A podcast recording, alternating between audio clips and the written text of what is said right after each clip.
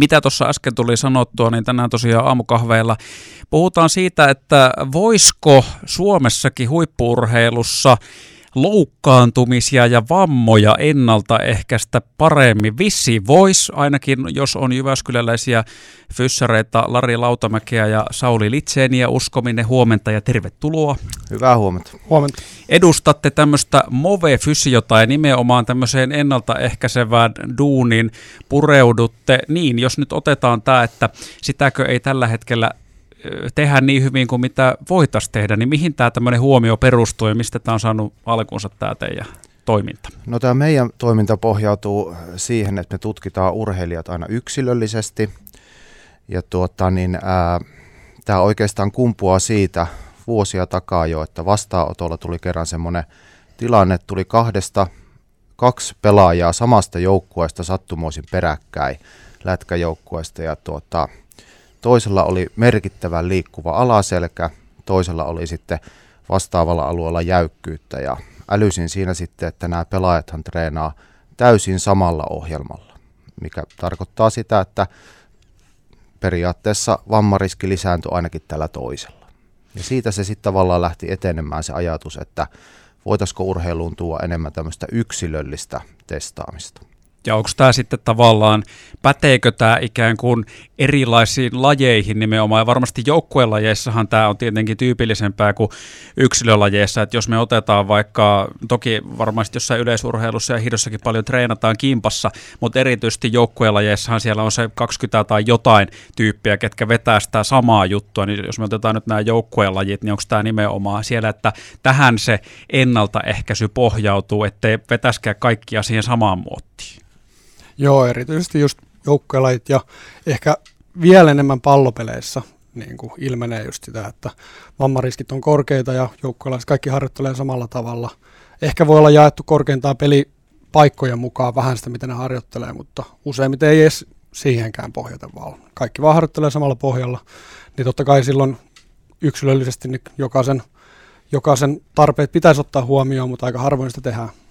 Tämä on sille aika kummallista tämmöiseen amatöörin korvaan, koska kuitenkin jos miettii aika huippuurheilusta käytyä keskustelua viimeisen parin kymmenen, 30 vuoden aikana Suomessa, niin tuntuu, että lajissa kun lajissa korostetaan, että tämä on muuttunut, että nyt tämä on tämmöistä kokonaisvaltaista, että kiinnitetään huomiota safkaan ja lepoon sen kovan treenaamisen ohella, mutta onko tämä sitten semmoinen puoli, just mikä on ehkä jäänyt unohduksiin? Kyllä, tämä varmasti on, ja tuota, jos tutkitaan vaikka yksi jalkapallojoukkueellinen pelaaja, niin sieltä pystytään löytämään tiettyjä ryhmittymiä. Siellä saattaa olla vaikka viisi pelaajaa, jolla on tietynlainen haaste, kahdeksan pelaajaa, jolla on sitten aivan vastaavanlainen haaste. Ja tämä on se, mihin me niin pyritään, että me osataan yksilöidä niitä harjoituksia niin, että se koko joukkueen vammariski sitä kautta pienenee. No edelleen sitten tämä, että miten on mahdollista, että tätä ei olla hiffattu Suomessa aiemmin? No tuo on hyvä kysymys, sitä ollaan pohdittu paljon ja tuota, niin, ää, mä en itse asiassa tiedä, että onko tämä niin silleen meidän keksintöä. Me ollaan yritetty vähän konsultoida ympäri Suomeakin, että onko tämmöistä vastaavaa toimintaa, mutta ei juurikaan ole. Eli yksilöllistä testaamista kyllä esimerkiksi jalkapallossa on. Pelaajat käy esimerkiksi tämmöisissä niin kuin, tämmöisillä leireillä, missä testataan eri asioita. Siellä saataan testaa vaikka nopeutta, voimaa, tiettyjä liikkuvuusasioita, mutta silti ne pelaajat saa kuitenkin niin kuin samat ohjeet sen perusteella. Ja sitten ne ei ole läheskään yhtä spesifejä ja tarkkoja kuin meillä. Eli meillä se testipatteristo, mikä me ollaan luotu, niin se on luotu aina niin kuin tieteen perusteella kyseistä lajia varten. Ja se niin kuin meidän tutkiminen pohjaa paljon enemmän just siihen vammariskiin, paljon, ei niinkään välttämättä siihen suorituskykyyn, pelaajan nopeuteen. Kyllä niitäkin ilmenee niissä testeissä, mutta tärkeimpi on se spesifi vammariski. Et testataan ihan manuaalisesti, eli me ihan käsin te- tutkitaan sen ihmisen pelaajan vaikkapa nilkkaa, polvea, lonkkaa. Sen lisäksi, että me tehdään niitä voimatestejä ja muitakin liikkuvuustestejä ja kaikkea muuta, mutta se, se ei ole pelkästään nyt vaikka niitä vaikkapa kasikuljetusta tai jotain muuta, vaan siinä on tämmöinen fysioterapeuttisempi näkökulma Joo, siis kato, toi, toi mulle tuli itsellekin mieleen, että onko tämä sitten tavallaan, kun otetaan vaikka junnu-urheilukin, jos nyt mennään silleen pienistä lapsista teinikään, että ruvetaan ikään kuin tosissaan treenaamaan, saati sitten jos mennään aikuisikään, siellä kuitenkin tehdään kaiken näköisiä testejä. Jossain, vaikka nyt salibändissä voisi olla näin, että siellä, siellä testataan joku tämmöinen Cooperin testi, sitten siellä on 60 metrin juoksu, sitten siellä on rinnalle veto, missä on voimaa, niin testataan ikään kuin jotain tämmöistä suorituskykyä, eikä niinkään sitä, että onko siellä jotain loukkaantumisalttiutta. Tätäkö tarkoitit? Joo, just sitä, että, että vaikka testattaisiin sitä nopeutta, niin se nopeus on totta kai tärkeä siinä lajissa, mutta sitten jää ehkä testaamatta vaikka se, että ke, tota, mikä se niin, tota, pelaajan ää, ode, todellinen vammariski, että jos vaikka se olisi kuinka nopea, mutta sillä on tosi korkea vammariski, niin sehän on tosi huono, huono pitkällä aikavälillä kuitenkin. Kyllä. Meillä jututettavana siis Move-fysiolta Lari Lautamäki ja Sauli Litse. Jatketaan tuokion kuluttua tämän aiheen parissa. Fyssarit Lari Lautamäki ja Sauli Litseen Move-fysiolta aamukahveilla. Tänään tuli, tai tässä nyt kun puhutaan tästä urheiluvammojen ennaltaehkäisystä, niin tuli tämmöinen vielä mieleen, jos ajattelee jonkun joukkueen vinkkelistä, niin eikö tämä nyt kuitenkin lähtökohtaisesti ole jo, siis investointihan aina yleensä vaatii euroja, mutta voisi ajatella näin, että sehän on kustannustehokkaampaa investoida etukäteen, että tulisi vähemmän loukkeja, kun perinteinen menetelmähän on se, että siinä vaiheessa kun se vamma tulee, niin sit ruvetaan hoitaa. Että tarvitsisi vähemmän hoitaa, kun tehtäisiin enemmän etukäteen. Vähän sama logiikka kuin kansanterveys yleisesti. Jos tehdään juttuja aiemmin, niin ei se tarvi ihmetellä, missä kaikki on huonossa kunnossa. Kyllä se, kyllä se noin on ja meilläkin tuo testi, testi, mitä tehdään, niin se yhden pelaajan testikustannus on halvempi kuin että menisi pelkästään yksilöllisesti fysioterapiakäynnille. Ja tota, ennaltaehkäisy tosiaan säästää ja mikä on siinä säästön lisäksi niin kuin huomioitu tuossa positiivisessa palautteessa meillekin, niin jos joukkueessa on vaikka 17-20 pelaajaa, pelataan isolla kentällä jalkapalloa ja sinne tulee jatkuvasti niin kuin 4-5 pelaajaloukissa, niin se alkaa vaikuttaa sitten myös siihen, että miten pystytään pelaamaan. Se vaikuttaa myös sitä kautta tuloksiin, joutaa ehkä pelejä perumaan, eli niin kustannustehokkuus niin kuin tässäkin näkökulmassa tulee niin kuin huomioitua.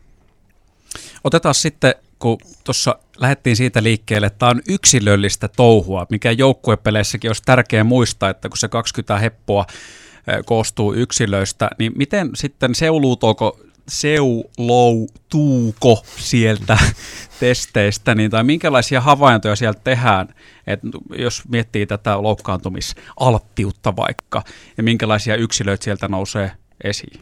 No joka joukkueesta, mitä me ollaan testattu, niin semmoisena isona löytönä on ollut, että on löytynyt ainakin kaksi tai kolme pelaajaa, jolla on erittäin korkea vammariski, tarkoittaa sitä, että on pitänyt ohjata jatkotutkimuksiin tai jopa tämmöinen piilevä vamma, eli on joku jonkinlainen vamma, jota pelaaja vähän niin kuin vammasta huolimatta vaan jatkuu reenaamista, mutta oikeasti siinä on potentiaalia paljon isompaa vammaa.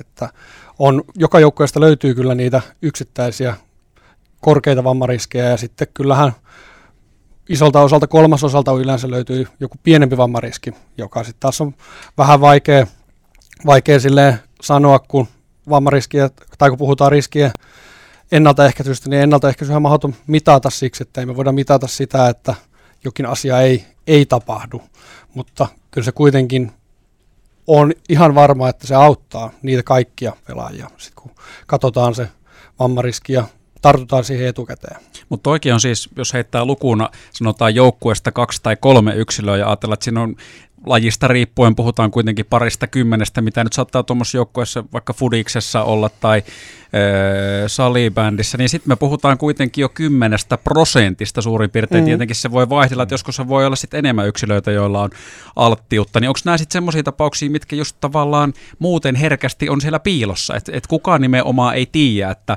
tuossa on noin pari poikaa tai tyttöä, joilla on alttius loukkaantua vaikka pahemmin ja siellä on kenties jotain vaivaa ja pohjalla, jotain vaan huomattu kyllä meidän uskomuksen mukaan ne jää muuten täysin piiloon. Että tota, niin, ää, vaaditaan sitä yksilöllistä testausta ja sen lisäksi sitten ä, ollaan havaittu niin, että Monella saattaa olla semmoinen vakava vammariski, mutta se ei välttämättä vielä ole niin kuin oleellinen tässä vaiheessa. Mutta sitten me ollaan infottu pelaajaa ja vanhempia, että jos vaikka tämä nilkka alkaa oireilla, niin siinä tapauksessa sitä ei kannata alkaa hoitaa kylmäpussilla ja puranalla, vaan te tiedätte, että siellä taustalla voi olla tämmöistä ja tämmöistä, ja siinä tilanteessa heti ottaa yhteyttä sinne ammattilaiseen. Ja siinä tulee taas se ennaltaehkäisy ja tehokkuus huomioitua.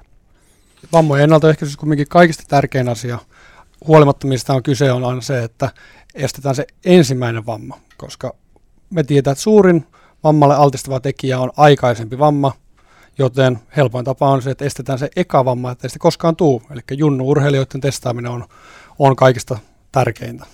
Mulla jotenkin myös itselle semmoinen havainnollistava kokemus ihan omassa elämässä. Ja nyt puhutaan siis harrastelutason urheilusta, eli puuhastelusta, eli liikunnasta, niin oli se, että tota, kun olkapää reistaili ja sitten mä siihen tein kaikkea semmoisia jumppaliikkeitä ja sitten mä kävin osteopaatilla ja sanoin, että jos sun olkapäässä on mitään vikaa, että kun sä koko ukko ihan vinossa, että ruvetaan kääntää sua suoraan, niin tavallaan tässähän tulee just tämä ilmiö, että laitetaan laastaria johonkin, mutta ei hoideta sitä tosiasiallista ongelmaa, mikä siellä jossain lymyä, mikä voisi olla vaikka tämä, että syön sitä puranaa ja levitellään kylmägeeliä Kyllä, johonkin. se on juuri näin ja tämähän on hyvin yleistä, että pitkäänkin mennään tällä laastari-purana-systeemillä ja sitten sitä vammaa ikään kuin ruokitaan koko ajan ja sitten se menee siihen pisteeseen, että sitä jossain vaiheessa ei välttämättä voi enää hoitaa. Se on myös semmoinen tärkeä huomio tässä, että joukkueen lajeissakin niin pelaajat tarvii niitä yksilöllisiä kohtaamisia. Ne tarvii sitä, että heitä kuunnellaan ja tämä testipatteristo, mitä me tehdään, niin pelaaja tulee sinne yksin. Siinä tosiaan näiden fysioterapeuttisten testien lisäksi kartoitetaan unenlaatua, ruokavalioa, tämmöisiä muitakin tärkeitä terveysmuuttuja, eli se on hieno hetki sille pelaajalle päästä niin kuin siinä hetkessä kertomaan niistä hänen omista asioistaan. Ihan loppuun vielä, mä otan kiinni sitten, kun nyt varmasti tästä tulee semmoinen ajatus, mikä itselläkin on, kun lajit on erilaisia. Tässä nyt vaikka nyt Fudis on ollut esillä, salibändi, sitten jos otetaan joku lätkä tähän vertailuun, niin sitä rupeaa miettimään, että no miten tämä nyt, että eihän nyt vammoja voi ennaltaehkäistä, kun näissäkin kaikissa tulee kontaktia joka tapauksessa. Ja sitten jossain kiekossa, niin eh, tarkoituskin on, että sitä tulee aika paljon. Tai koripallona, kun kontaktilajeja on tosi monet. Niin miten vastaatte tämmöiseen, että no höp höpö höpö, että näissä nyt mitään iloa ole, että kun siellä nyt kuitenkin sattuu, se kuuluu lajin luonteeseen. No jos Sauli valottaa vähän tätä, että miten tämä testipatteristo meille luodaan, niin se ehkä kertoo vähän sitä taustaa. Eli... No aina kaikki, joka lajin kohdalla tehdään semmoinen, me tehdään tarkka tut, tuota, perehtyminen tutkimuksiin, mitä lajista on tehty, ja isoista lajeista löytyy paljon tutkimusta vammoista ja vammariskeistä. Totta kai kontaktin määrä vähentää sitä, että kuinka paljon me pystytään ennaltaehkäisemään. Kontaktivammoja pystyy ennaltaehkäisemään myös, eli jos ihminen on valmis siihen, siihen vaikka siihen törmäykseen paremmin.